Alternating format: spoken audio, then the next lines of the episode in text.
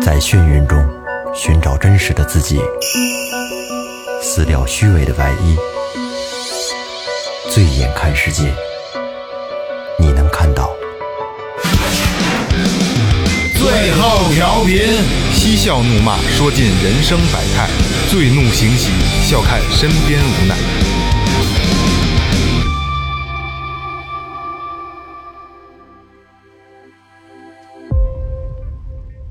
Hello，大家好，这里是最后调频，我是你们的老朋友萌电。哎，大家好，我是二哥，A K A Second Brother。大家好，老岳，哎，这个说前面啊，微博搜索最后调频，微信搜索最后啊哎 FM，关注我们新浪微博公众号。公众号里有什么呢？二哥告诉大家，哎，这个公众号里边有我们日常的一些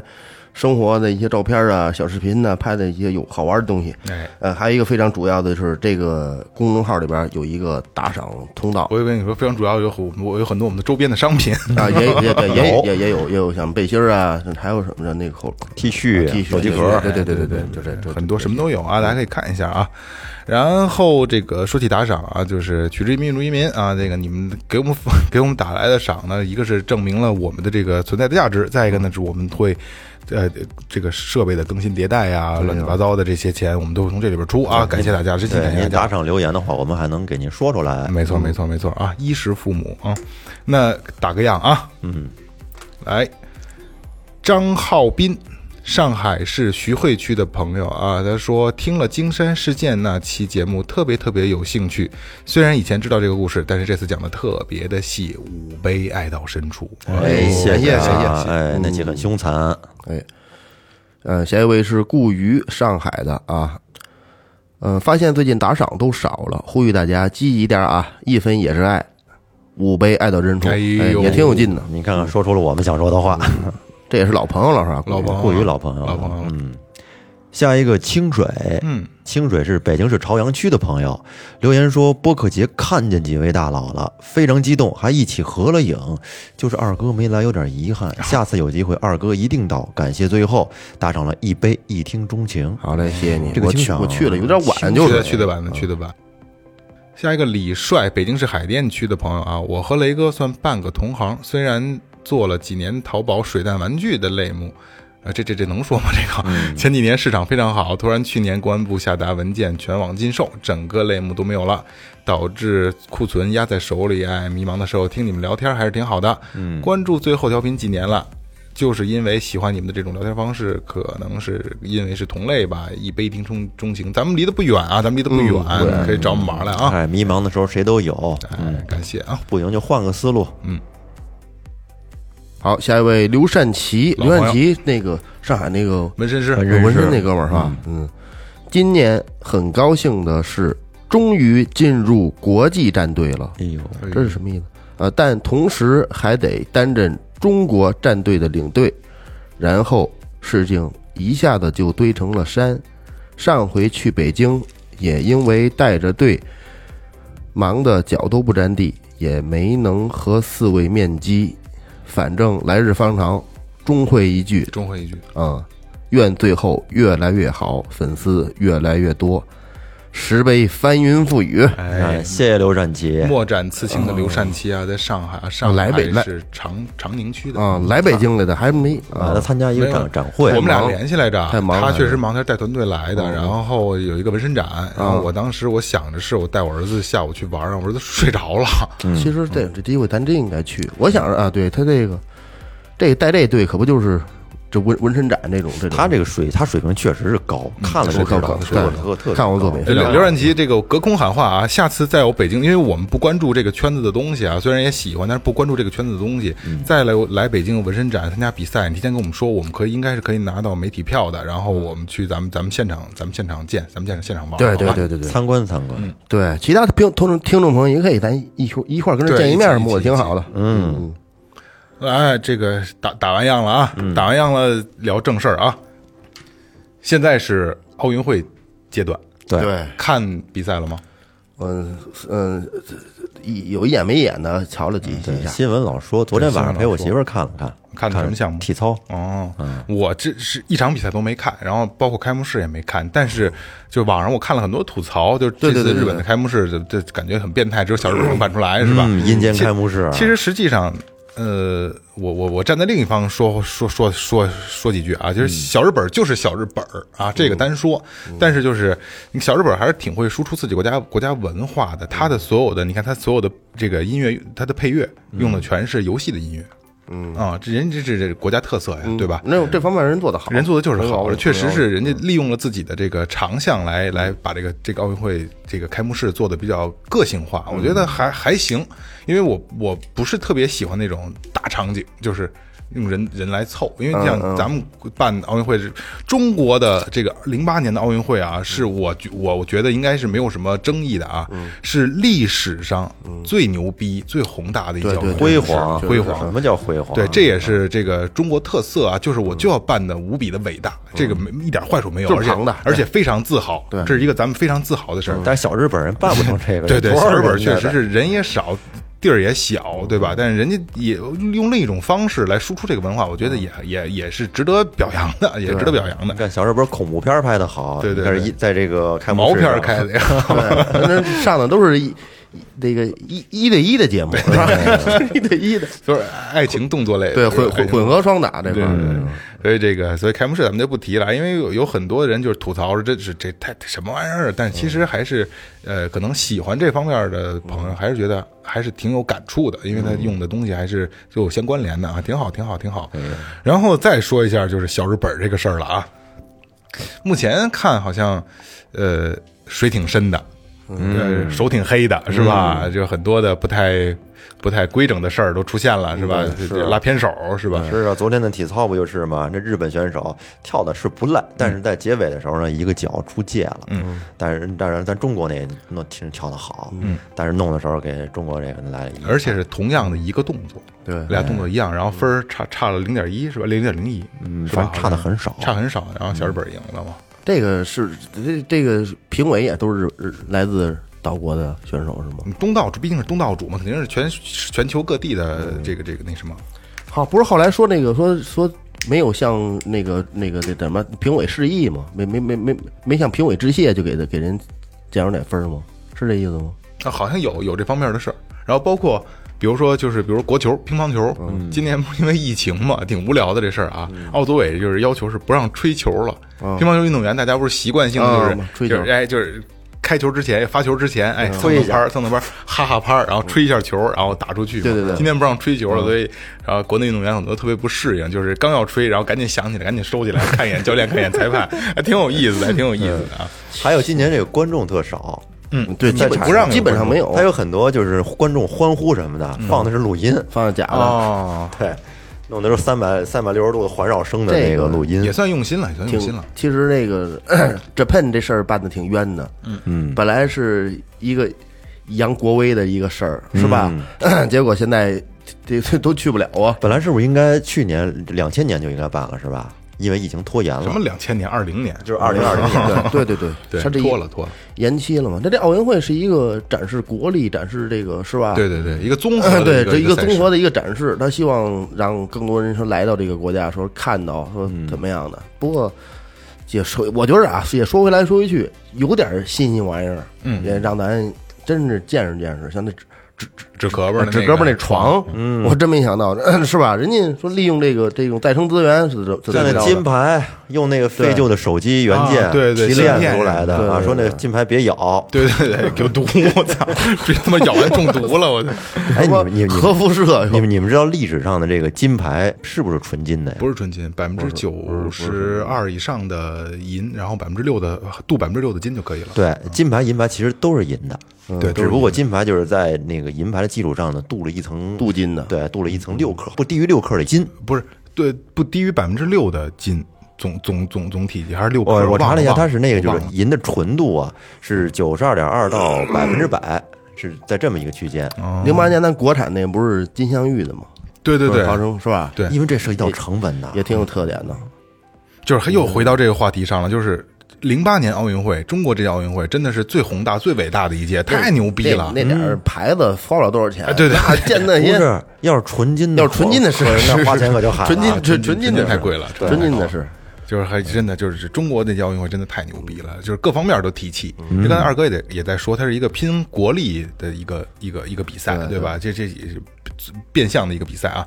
然后它是会带动经济发展的，对对，对，它带带动经济发展，所以这次日本做的就是刚这个二刚也说，就是有点意思。嗯然后昨天我正好看了一个，就在奥运村运动员的一个测评，嗯就是这个他那个纸壳儿床能能进几个人嗯蹦，嗯，同时蹦，哦，坏八不了，嗯八个人跟床上在床上站八个人同时蹦，上酒，那那才那可才能还会换可能还可能还造造他一个，我估计这吃 宴的呀。才才会坏啊，还是挺有意思。因为他嗯那纸壳床刚刚一出来啊，我就第一反应就是，因为这挺挺日本的，就是 Switch 的那个很多周边的那个配套的那个嗯都是纸壳儿的，自己做，这还挺有意思的。环保，嗯，所以今天，呃，因为很多同行都做了奥运奥运类的话题啊，就是比如说点评啊，或者说是这纵观奥运啊，嗯然后最后肯定是有最后的风格，对吧？最后就是聊聊偏门儿的嗯吧，聊聊大家可能不太熟知的吧，聊聊这个奥运会之最，哎是吧？就奇葩的奥运会的一些记事儿，好吧？嗯，来约哥，那我先给大家普及点知识啊，哎关于世界历届奥运之最，就是涉及到一些常识嗯啊。第一届这奥林匹克运动会呢，是在一八九六年四月六号在希腊雅典开幕。哎，这届奥运会这个是举行月份最早的一次，嗯这样呢就是中断了一千五百年的奥运会，从而又恢复了，还中间中断过、啊。奥运会由此就成为世界规模最大和最有影响的综合性运动会。哎，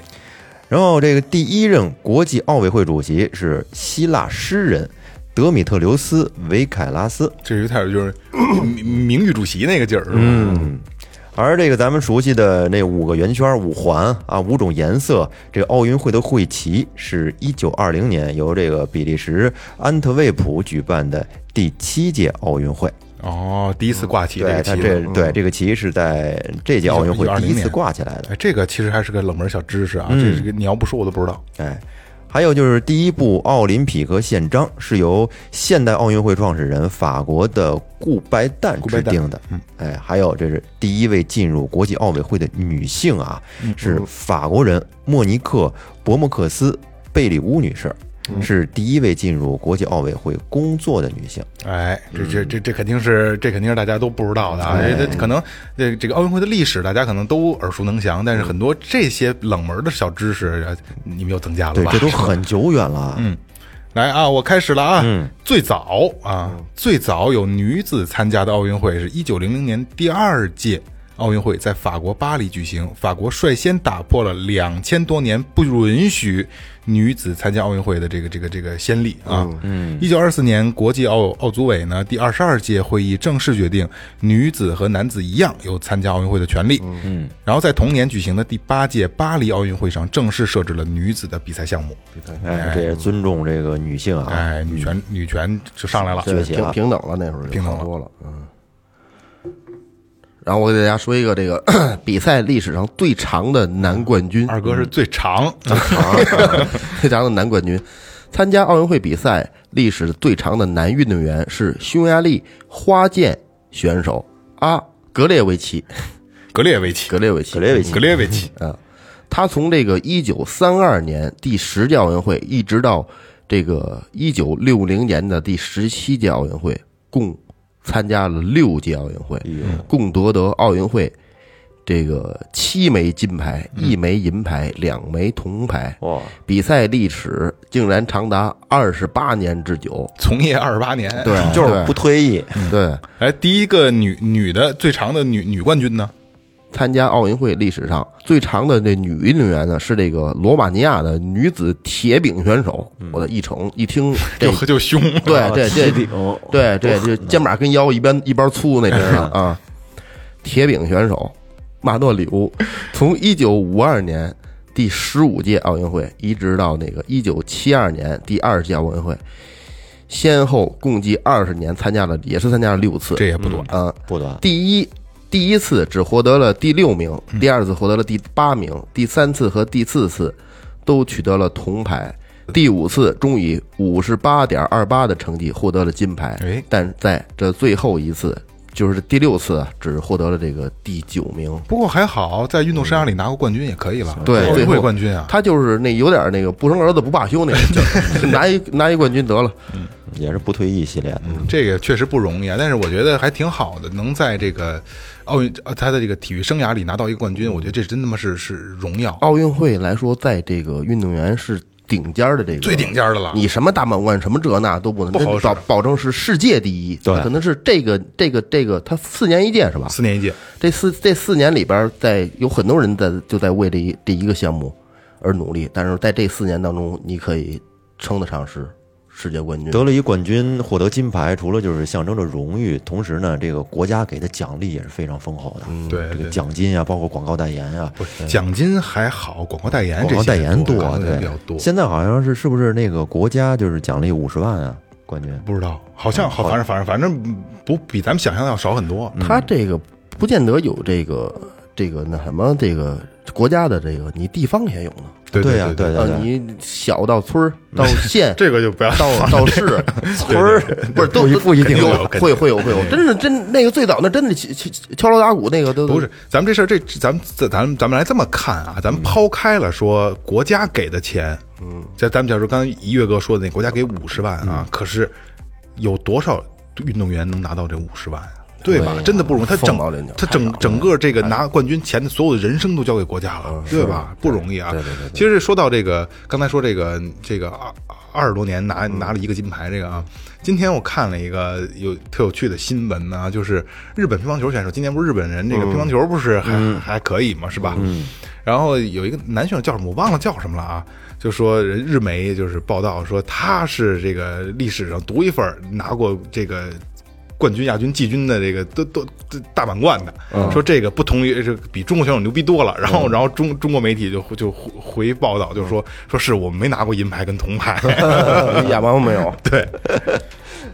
乒乓球咱们还是挺擅长国的，球国球抽这死个他没人毛病嗯呐，这帮子让足球 来来来 啊，来下一个啊，那下一个我说的是蝉联冠军最多的运动员。这个蝉联奥运会统一项目金牌次数最多的呢，是美国的一位铁饼选手，叫阿厄特。嗯，他从二十岁开始就参加第十六届奥运会，夺取了铁饼金牌，从此呢就一举成名了。后来在第十七届、十八届、十九届奥运会上又夺得了铁饼冠军，成为在同一项目蝉联冠军次数最多的一个运动员，拥有铁饼之神的美饼哥饼神这是我饼操饼王铁饼王啊，铁嗯饼这王名儿反正不太好听的啊。哎呀，接着岳哥这个是这个夺得奖牌最多的运动员，嗯，就是获得奥运会奖牌最多的运动员是苏联优秀的，这这这这这个早了啊，嗯，苏联优秀的女子体操选手拉拉蒂尼娜，嗯，这这他俩拉啊拉拉拉蒂尼娜拉拉蒂尼娜啊，哎呦操， La La Lina，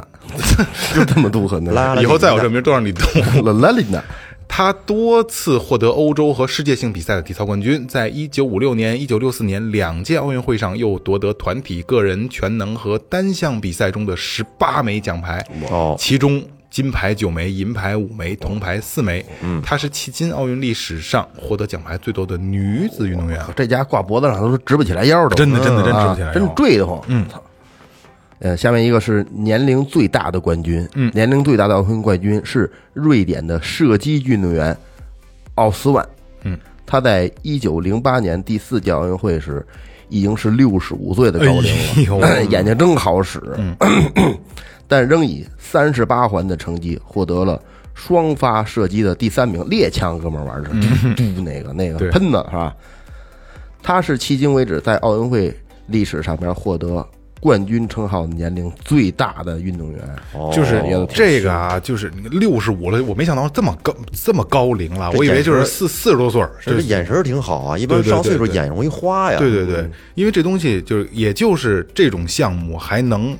就是岁数大能参加。你看田径、体育，就篮球、足球，你六十五，我操，这他妈他这个扔他妈是是半道儿，拼技巧， 不是拼体力。 对对，拼技术，这是纯技术流了啊。不过这个射击运动员得说清楚了啊，别说快了，容易射射精运动员。 不过这事儿是这样的，他虽然说他只拿了第三，但是他六十五岁了啊，这东西可不容易。不容易啊。嗯，六十五岁，咱能他妈的不坐轮椅就算俄勒金德，我跟你说， 坐着轮椅也能打枪，对这可对，是射射这块儿没有问题的。嗯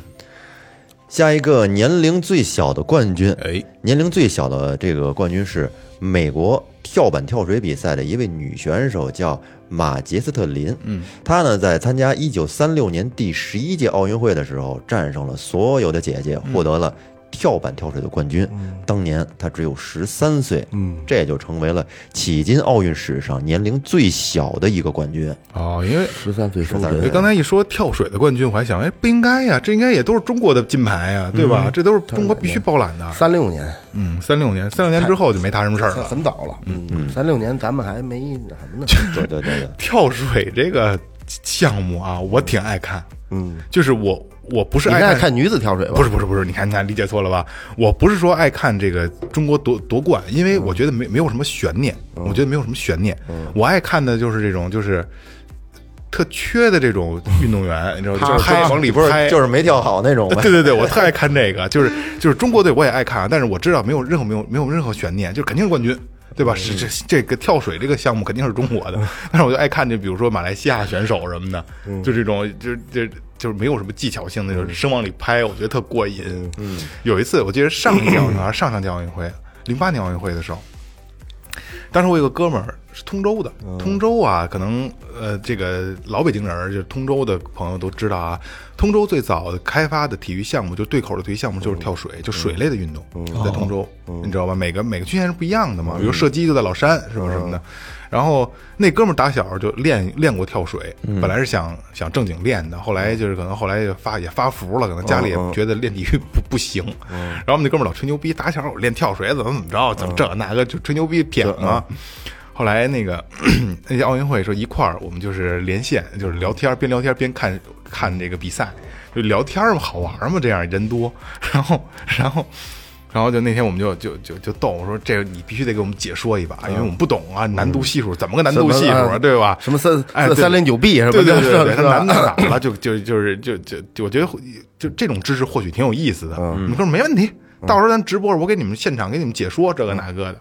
然后等到看的时候啊，嗯这牛逼劲儿就来了。哎，这个啊。这这国家的这选手他们不行，他们他就从小就不练这嗯个。哎哎，这这行啊，看啊，难度这难度系数高，好，哎这行好，来下一个，嗯，这不错，就就这样嗯对， 我说这，我说你他妈跟我说什么呢？我说我要听的是有内涵的东专西、业的 对，我要听专业这的。个动作怎么样 就是都去所有都是，哎哎，这不错，嗯，这水花小，嗯，好，这他妈我也会这个，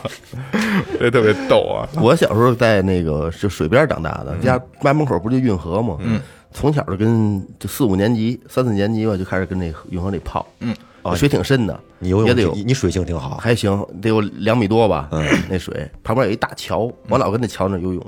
那桥得有四五米高吧，都有。它有两地儿，第一地儿啊，大概就一米五左右。嗯。上那地儿就是桥栏杆儿最上，那因为排洪桥，嗯，它是不是栏杆儿是死的，旁边气死了的，嗯，从那最上往下跳就四米多，但是 这有的有的，我们都是小孩儿的，有的上中学呢也也过来，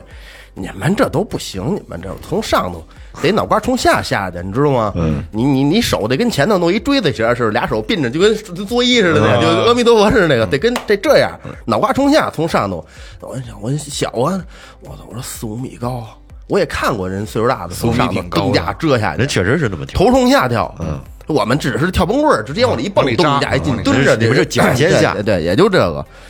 我说哥，你来一个，开开眼现在我记着那是谁呢？来一个，我说这不是不不算什么，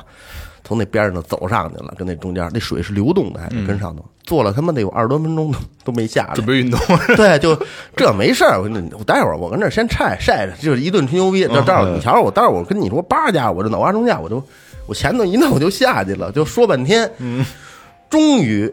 有想有点要动了。你知道为什么要动了吗？嗯有一个，我就忽然发现岸边有一个穿裙的一女的，哦估计他们是一届同学。夏天放暑假没事儿，骑自行车啊穿一小花裙子，僵到那儿啊了我，记得倍儿清楚，留一三级头，他得扇起来。啊哎，对不，是到那儿，哎，这这回我瞅要启动了，他来了，哎呦，这这女的我可能认识，她我得表现一 下，舔一下起子，舔一下子，来说我觉得她也不敢，嗯，她就是吹牛逼，结果就是一蹦就下去了，就是身体没有弯下去，是没有没有那个完全直对，了，没有完完全的直，就是处于一个嗯半倾斜的状态，也是头朝下，不是，还是腿朝下，那你得你如果你站着往下跳，嗯，你得栽整个栽过去，对对对，等等，它等于得得一百八十度吧，对半圈嘛，对，这样变成这样的，对一百八十度，它没有，它顶多也就三十度，嗯，拍下去了，呃，对，顶多只有三十度，但是那手呢是是是拜佛那形制是在前面， 等于手在上面，手指着天那样斜着的那大水花哗，往跟跟底下嘎嘎这肯了定，拍够呛啊！一上来之后身上都红了，这这这哥这真真棒，那真棒，没事儿，这没事儿，挺好的，还说呢，我估拍计懵了也得是自己也下挺把大给我决们心给乐下的，挺大决心。对，来啊，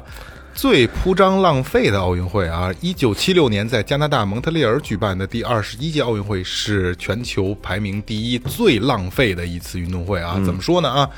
当年这个届奥运会啊，全部经费花了十四亿美元。我操，十四亿可真哦七六年，在七六年可以了， 14咱这还亿地啊震呢，你说原计划在主要比赛场地修建一座占地五十点五公顷、能容纳六万个座位和一万四千个站席的椭圆海螺壳形体育馆及附属的悬臂塔。嗯，另外还建两栋十八层的金字塔形的奥运村儿，每栋有四百六十五套单元房。这是奥运会历史上最昂贵的建筑，但是在奥运会开幕时，这座体育馆都没有完工，完蛋，没住上，对，没注是没用用上上，这可能是开发商弄的一猫腻儿，可能就是是吧？到时候都卖了。烂尾 了，嗯，下面一个持续时间最长的奥运会，在英国伦敦，这个西佛布希，我靠，这真绕嘴，西不惜运动场，不惜运动场，呃布希运动场举行了第四届奥运会，创下了时间最长的记录。这届奥运会于一九零八年七月十三号正式开幕，但是这个哨声早在这个四月二十七号就已经开始吹响 了，开始比了已经。三个月以我啊上先我先比着，对，直到十月份才闭幕，这前后六个多月是历史上经历的最长的一次。那先现正斩先斩后奏是吧？现在这奥运会是不是一一个多月就完两事儿个月了？吧，两个一月一，啊两个月就完事儿了，两个月，大概两个月时间。是吗？是吧？嗯，那下一个我说一个规模最小的奥运会，嗯，这是在一九零四年第三届奥运会在美国第八大城市圣路易斯举行，应邀呢参加的有十二个国家，六百二十五名运动员，其中包括女运动员八名。才八啊个，而这次奥运会的参赛国属于是参赛国最少，参赛人数最少，观众也是最少的一届奥运会。嗯你说这是不是打仗啊？那时候弄不好啊。那会儿早，太早了，那会对儿。哎，奥运会最早出现的奥运村儿啊，嗯最初建筑奥运村儿的设想是这个这个法国前橄榄球运动员，呃，就不不提名字了啊，有点绕口啊，他提出来的一个法国的橄榄球运动员提出来的，然后当时得到了这个巴黎奥组委的这个赞同。在一九二四年筹办的第八届奥运会期间，根据国际奥委会的决定，组委会在运动场旁边盖了一排简易的房屋，作为运动员的住处。它就是以后奥运村的一个雏形，这是奥运历史上第一次出现奥运村儿，嗯哦，也就是一九二四年是第一次有奥运村的有出现啊。出现，就这帮人团住这儿是吧？嗯，无用的知识又增加了。奥运会历史上首次电视转播，嗯第一次成功的转播，在三六年的时候，在柏林十一届奥运会上，人们尝试对比赛进行电视转播，嗯首次利用刚刚问世的电视播放比赛，嗯约有二十万的观众通过各处的闭路电视观看了这个比赛。啊，这样的话也就可以使这个奥运会就是传播的更广了。对对对，其实电视是个好的途径，在那个时代，对啊，要不人们只能去现场看。没错。那下一个，咱们普及一下奥运会上第一次升起国际奥委会会旗。就是最早一次升旗的，哎，这个奥林匹克委员会会旗是一九一三年呢，根据顾拜旦的构思而设计制作的。嗯，在一九一四年六月十五日，为了庆祝复兴奥林匹克运动二十周年，在巴黎举行的这个奥林匹克代表大会上，首次升起了这面旗。嗯，后来在一九七九年的六月，国际奥委会正式宣布了这个会旗还有那个五环的含义，嗯，就是根据这个奥林匹克的宪章，奥林匹克旗帜和五个圆环的含义呢，是象征着五大洲的团结以及全世界运动员以一个公正坦率的嗯比赛和友好的精神在奥运会上相见，哎，这个好，嗯这个个意义挺好的意。义挺好的。嗯，哎，奥运会最早出现的象形图案啊，随着现代奥运会规模的不断壮大，运动员项目日益增多，参赛国家越来越多啊。为了克服语言上的障碍，便于运动员、裁判等人员的交流，一九六四年在东京奥运会上设计了一套象征各个体育项目的图案，出现于一九六四年东京奥运会上的象形图案是奥运会中第一次使用的这种图案。奥运会首次为优胜优胜者颁发金牌啊，金银铜这奖奖章是在那哪回呢？是在这个一九零四年第三届美国圣路易斯奥运会的闭幕式上，嗯，呃，东道主首次为这个获得前三名的选手发了一个金银铜牌，嗯，这铜牌呢直径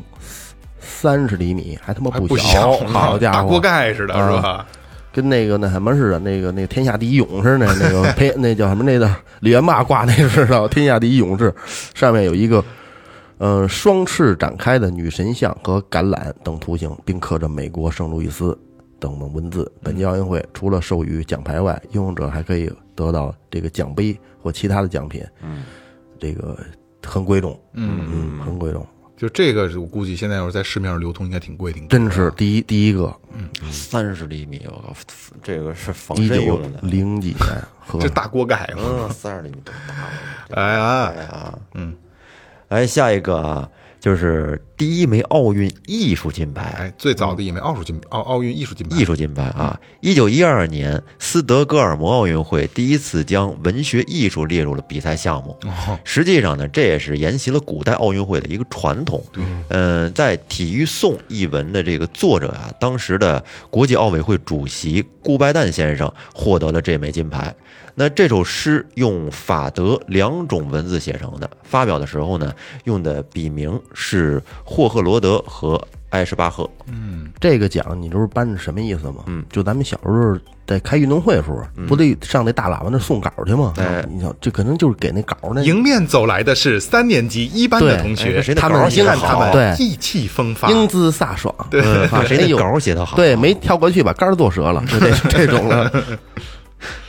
哎呀，这个最早的一套奥运会邮票，嗯，一八九六年的第一届现代奥运会在希腊雅典举行，为此，东道国在希腊游协领导人萨克拉福斯的建议下，率先发行了世界第一套奥运会邮票，也是世界第一套体育邮票，成为体育邮票的开山之作。哦，这个邮票其实到虽然现在咱们已经没有人再去说没有集邮，还是集少邮有少啊，有肯定还是有有人收集这东西。其实所有的大事儿小情呢，都会发行配套邮票的，对只不过咱们现在就不关注了。我小时候集邮，我现在家里还有好几大本儿的邮票，是？吗？是吗？操，你玩的挺详啊！我你可以操，找找，还能卖点钱。是吗？有渠道，我就不知道。有有 有渠道，以前就是知道集邮之后有价值，你给雷哥让雷哥发朋 友圈。对对，你挂挂你们，我我我有一句话里边也行。以前知道这个邮票有价值，但是没想到怎么出手啊！嗯这你为不是我我采访你一下，你为什么想弄那玩意儿？啊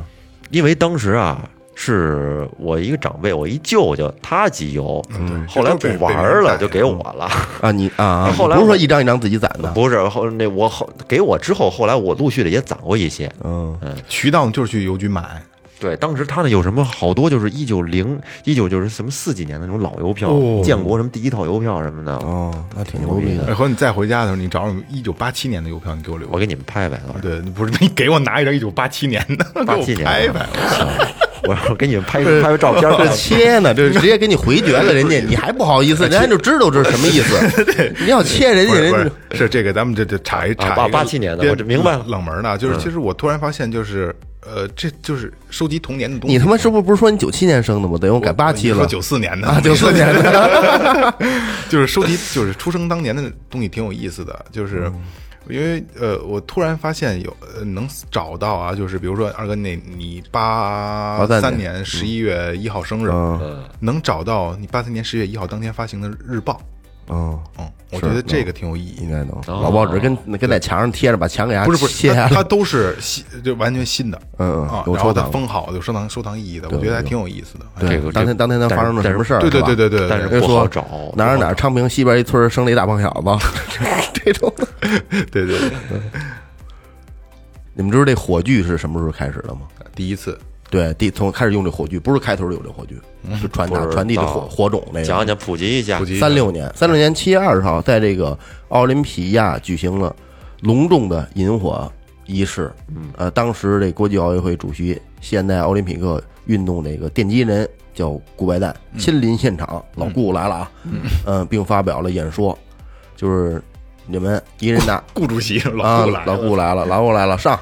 老顾舔一肚子上去了，我说操，你们拿这个火炬，一人拿着跑一公里，然后接力支送到这个就这个下一个这个地儿，嗯，取在这个取的火种嘛，奥林匹克这地儿取的这个奥林匹亚嘛，嗯，取的这个火种嘛，由这个三百三千零七十五人传递火炬，就是一个人跑一公里，一对共是三千零七十五公里，三千零五这七七十五公里把这个好火炬传到那儿，啪而，而且它这就是电啊着了哦它横跨了欧洲大陆啊，这个事儿哎呦，我跟你说，了不这个事儿的得实际意这是义一个要大于对哎，要大于他做的这个事儿。对我操，这这太牛逼这了！其实这这也是一个宣传的文案。对其实嘛呢？他们又开奥运会了，就传这火呢。对，其实本身一个火炬没什么，不就是一个一个火把吗？它意义不一样。对啊呀，意义不一样主要它的意义在这儿。这老有点顾老顾让点的，我是不是？ 奠基人嘛，这一大广告啊，嗯大广告是啊是啊是吧？嗯现在也有这个是吧？有哎呦我操，这他妈传要传这喷是怎么传上去的呀？坐船过去的，好像是跟船上跑是吧人家有？人家 看的这起船起点的跟地儿，船上跑，对对，它有起点有终点。嗯，那下一个啊，世界上最大的奥林匹克博物馆坐落在哪儿呢？是在日内瓦湖畔的奥林匹克博物馆，是由高科技设施装备起来的。这个博物馆耗资六千五百万美元，面积在一万一平方米，是世界上最大的记录奥林匹克发展史的一个博物馆。这个建筑就第一层的地面上有什么可口可乐、IBM、柯达等大公司的一些捐助者，哎，一大理石大理石的标志，在这个博物馆中陈列的呢有奥运会的纪念币啊、邮票啊、奖牌、火炬，还有服装，嗯其中还包括这个卡尔·刘易斯1984年赢得的洛杉矶奥运会200米就是跑那个。200米跑金牌时候所穿的那跑鞋呀、等一些明星的用品，嗯刘易斯挺牛逼的，他跟别人跑姿势不一样，插着手嗯跟坐着似的，腰挺得倍儿直，后往往后往后仰着。你看，说到这 IBM 柯达，哎呦，柯达可是一个柯达没有退市了啊以，前是叫胶卷嘛，嗯对胶卷。呃，从一九八六年的第一届这个现代奥运会开始啊，就雅典奥运会的第一届开始啊，已经一八一一八九六年，一八九六 年啊，一八九六年， 一八六年，一八九六一年八，九六，然后有很多特有意思的事儿嗯啊，就是最不可思议的比赛项目，这你我要不说你们都想象不到啊，嗯，是这个钓鱼。钓鱼比赛， 对，首届这个这个一八九六年的这个啊雅典的这个这届的奥运会啊，嗯就是有钓鱼、捕鸟和灭火这三个项目。 灭火比什么呀？对，看谁灭得快。然后啊，就是这这不是第一届嘛，然后就紧接着啊，就是第二届。第二届一九零零年的这个这届奥运巴黎奥运会的时候，因因由于这三个项目实在过于休闲了，给取消了。不知道怎么看 是吧？还有一个比较有意思的，就比如说就是已经取消的一个比赛项目啊。虽然你看现在啊，你看包括咱们硕儿哥他们都热爱潜水，实际上最早潜水在九零年的那个就一九零零年啊九零年一九零零年的这个巴黎奥运会上是有一个潜水项目的。哎，不过说起来，乍一听潜水这个项目，其实运动项目很合理，很对好啊，对对是吧对，？感觉还是挺有竞技性他的。可能改了吧，改那个跟改那扎猛子那个吧，有那个有那跟水里边这波叭扎一下，滋滋滋滋一直在游 泳那就是游泳那那不是不游是泳的脑袋不出来那个，都出来，不有一个没有行不出有一行不出来 的没，有不出来的，有一我怎么记得有一不出来的那那个，都是不是他这扎的潜泳那个潜泳啊没有没有潜泳啊没有。没有他扎猛游子，啊泳脑袋底出来，没有扎猛 子，啊呃，今日比赛项目是日本选手带来的扎猛子，是吗？我操这他妈什么项 目啊？也那个扎那水里跟跟水里走，呃， 那个那个呃，听众朋友们，大家好，我是这个奥运会扎猛子项目的是奥运冠军， 啊，这这不好听啊，哎 这，那个那你说说这个这个潜泳为什么取消了呀？呃，为什么取消了啊？ 呃，九零一九零零年的这个巴黎奥运会项目，当时有一个项目是六十米的潜泳啊，嗯然后为什么取消呢？岳哥问的特别好啊，是因为观众根本看不见比赛过程。 就是扎猛子进去了，嗯然后然后扎六十米，蹬一一冒头，嘿，他冠军，操！啊，可以看一块钱然。后观众觉得，哎，这观赏性在哪儿啊？不是，就全集中在结尾，就是现在哪边先出脑袋， 我操，跟打地鼠似的，一拿一锤子是吧？确实这观赏性稍微的欠缺了一点点啊。对，这挺逗的啊，但是说当时这个项目应该是很受欢迎的，挺刺激的感觉，是吧？嗯因为你看不见，看不见过程，就直接蒙结果。就跟跟就要不然就是全集中在结尾嘛，就跟那那那那头等着。还有一个就是日本忍者这个猴式爬杆儿，嗯，这个太地狱太地狱了啊！在一九零四年圣路易斯奥运会上，一个叫富达伊的日本哥们儿，这向世界宣示了，现展示了一种独特的爬杆技术。只见他来到横杆前，就将那个这杆儿插到那个沙堆里边儿，然后像猴一样就爬这根棍儿。人小时候爬树都这么都这么爬啊，呃，然后这个看比赛的这些观众就一脸，还裁判一脸懵逼，他说好像没有违规，但是总感觉哪里不对。就后来就是告诉他，那你必须得那个加助跑，哎，按照规矩来，对对对助跑加助跑，是是让这哥们儿就助跑了一段，然后这个到了横杆面前停停下来，然后再重复一下这个动作，还是爬上去了。嗯，就虽然说他这个技能就惊呆了这个所有人，但是最后还是给他判嗯没有成绩。 这哥们儿是一忍者，这他妈挺神的。日这个日日本这忍者挺虎，挺挺挺狠的啊！那下一个我再说一个这个比较有意思的啊，就是真人版的龟兔赛跑。嗯，就是在这个第三届奥运会的马拉松项目上啊，一哥们儿古巴的，他本来跑特快，遥遥领先了，本来都就觉得他就是拿第一已经没有问题了，胜券在握了。但是啊他在距离终点还有五公里的时候，饿了。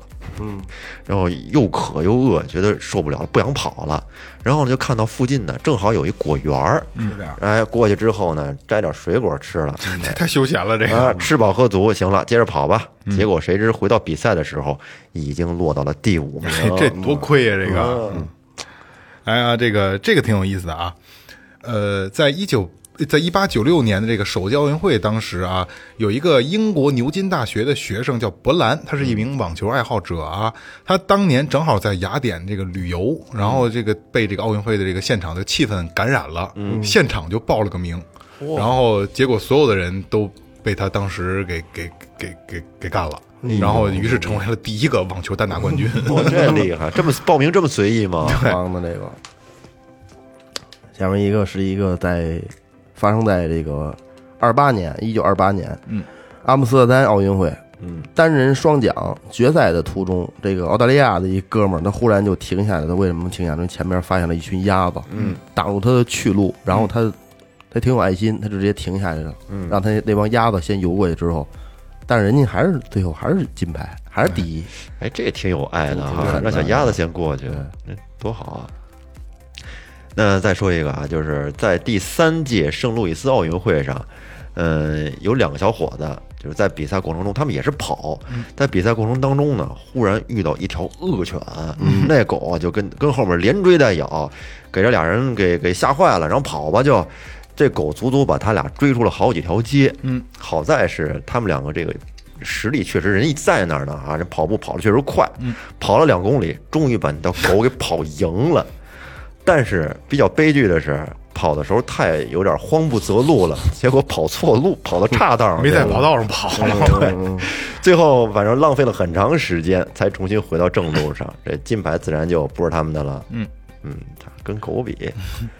哎，这个第十六届奥运会上啊，有一个十九岁的黑人小哥们儿啊，然后虽然在跳高选拔赛上成绩很一般，嗯，啊，当时教练并没有拿他当回事儿啊，就觉得不不不太灵啊，一般啊，甚至开赛之前都把他已经给忘记了。 然后这黑哥们儿呢，就是就是就就要进场参赛嘛，对吧？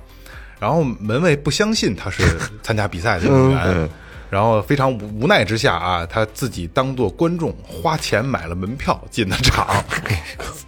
然后这，然后这哥们儿肯定生气啊！我操，嗯我他妈运动员，你还让我看他家捡路了，你他妈让我买票进场，不让我进去嗯啊！然后这个化化悲愤为力量啊，以二两米二两米一二的成绩获得了冠军，然后当并破了当时的这个世界纪录。嗯哎呦，厉害！这哥们儿还行啊！行，哎呀，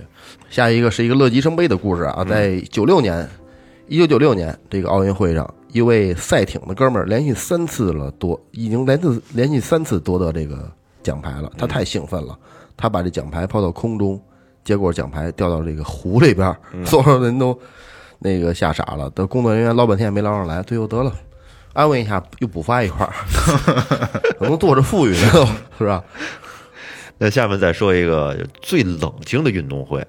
这奥运会历史上最冷清的一届，应该属于是一九八零年的莫斯科奥运会。嗯，因为开赛前苏联正入侵阿富汗，所以呢，当时有六十三个国家抵制这场奥运会，没有派运动员参加。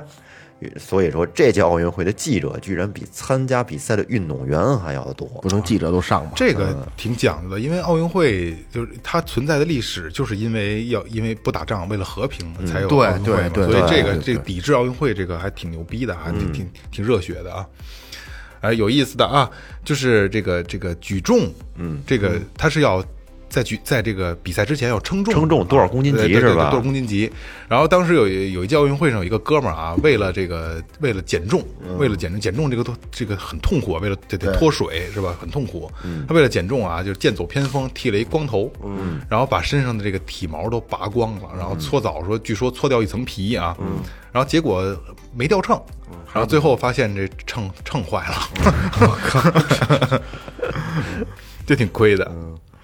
史上一个最轻松的金牌。这第三届奥运会上男子四百米的决赛中，一名英国人和三名这个美国人，嗯，参与角逐。鸣枪前， 一位美国人不知道怎么的被就被罚下嗯了，抢跑了吧？另外两个美国